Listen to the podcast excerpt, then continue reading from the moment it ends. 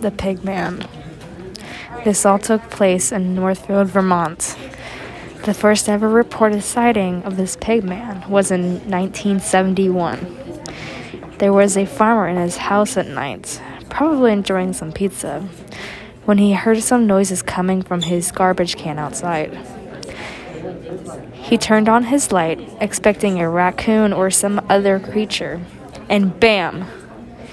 He saw a man sized figure lurking along the edges of the yellow light. His body was covered in white hair and he had the facial features of a pig, said the website Vermonter.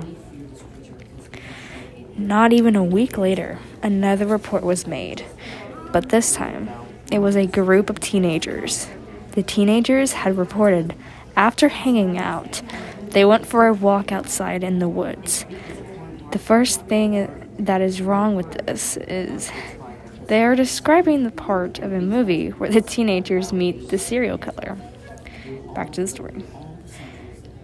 The teenager saw a figure with pig features and stood there, frozen with shock. They looked around them to find bones all scattered around them. This is where the teenagers start to scream and run back but not before this creature could stare them right in the eyes and let a horrifying screech. As he was letting out this screech, he was holding something small and bloody. Everyone still believes it was a small animal of some kind. I do believe that part. I find it very scary, for the most part, that he's a pig Pigs are omnivores. If they are hungry enough, they'll eat anything. Yes, even human beings. They will eat the bones too. Some believe that this pig man is Sam Harris, a 17 year old boy who went missing on Halloween.